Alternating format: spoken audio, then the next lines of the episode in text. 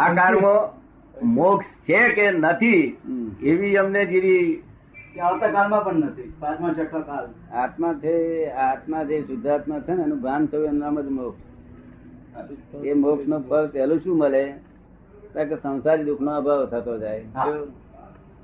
કેવું? સમજ પડી ને? તે બરાબર છે. જગત આખું સંસારી દુઃખ ને ખસેડવા માંગે પણ કશું નથી અને અહીં તો સંસારી દુઃખ નો અભાવ થવા મળે શું થાય બરાબર સમજ પડી છે એમાં અને- આપણે જુદા પડતા જઈએ ને અને આ મોક્ષ એક અવતાર સિવાય પૂરો થયો નથી એક અવતાર એક અવતાર બાકી ક્યાં રહે આ- બાકી રહે આમાં જ કે એટલે આ પૃથ્વી ઉપર જ કે એ બીજે કાળને લઈને વિચિત્ર કાળની વિચિત્રતા કાળને અનુસરીને તેવી બા- આવે ચોથા ચોથા આરામ સીધો મોક્ષ જાય એવું હતું પાંચમા આરામ નહીં જાય હા, પાંચમા અને છઠ્ઠામાં નથી એટલે હવે હજી એટલે એક અવતાર બાકી રહે એક- પણ અહીંથી- એક અવતાર કેટલા વર્ષોનો પણ અવતાર? અહીંથી મોક્ષ જ થઈ ગયો જ હોય છે પછી તો શું કરવાનું આપણે ઉતાવળ શેના માટે કરવાનો ઉતાવળની નાત નથી દાદા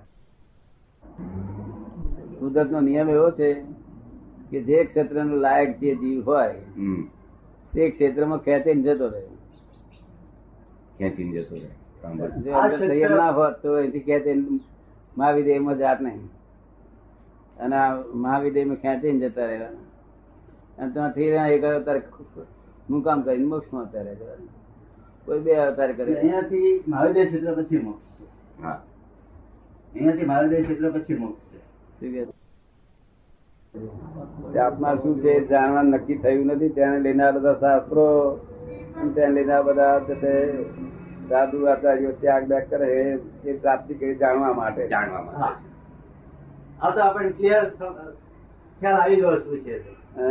આ તો આપણે તરત ખ્યાલ આવી જાય અહીં જે જે પ્રાપ્ત થઈ ગયું એટલે એમ લાગે કે સાલું આપણે કશું કર્યું નથી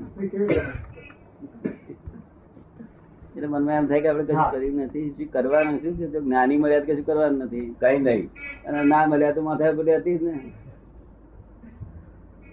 કરકર જ કરવાનું હતું હે કરકર જ કરવાનું હતું હા.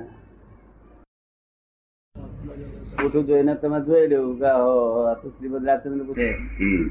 પછી જેના આત્મા જાણે તેને સર્વ જાણ્યું તે આપણા મનમાં લાગે મેં જાણ્યો છે તો આપણે હવે શું બંધ કરીએ તો કે તે જાણે આત્મા જાણ્યો હોય તો ઘણું જ. તો મેં માથાબોળ કરી છે.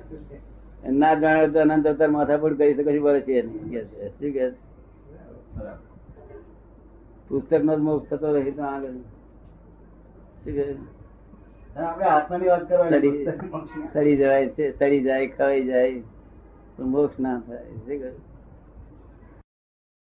તે એ જ પરમાત્મા છે એ જ શુદ્ધાત્મા છે જે ગણો તે તે જ છે.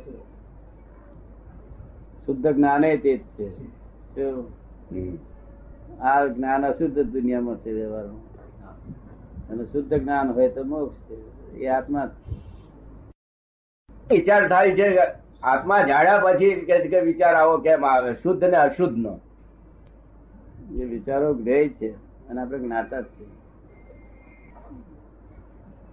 જોયા જ કરો શું વિચાર આવશે જે ભરે હશે ને એ વિચારો બહાર વિચાર આવે છે. ચાલો માંસાહાર કરીએ એવો વિચાર નહીં આવતો આપણે કોઈ દી ખાધું નથી તો એ ભર્યો નથી એમાં.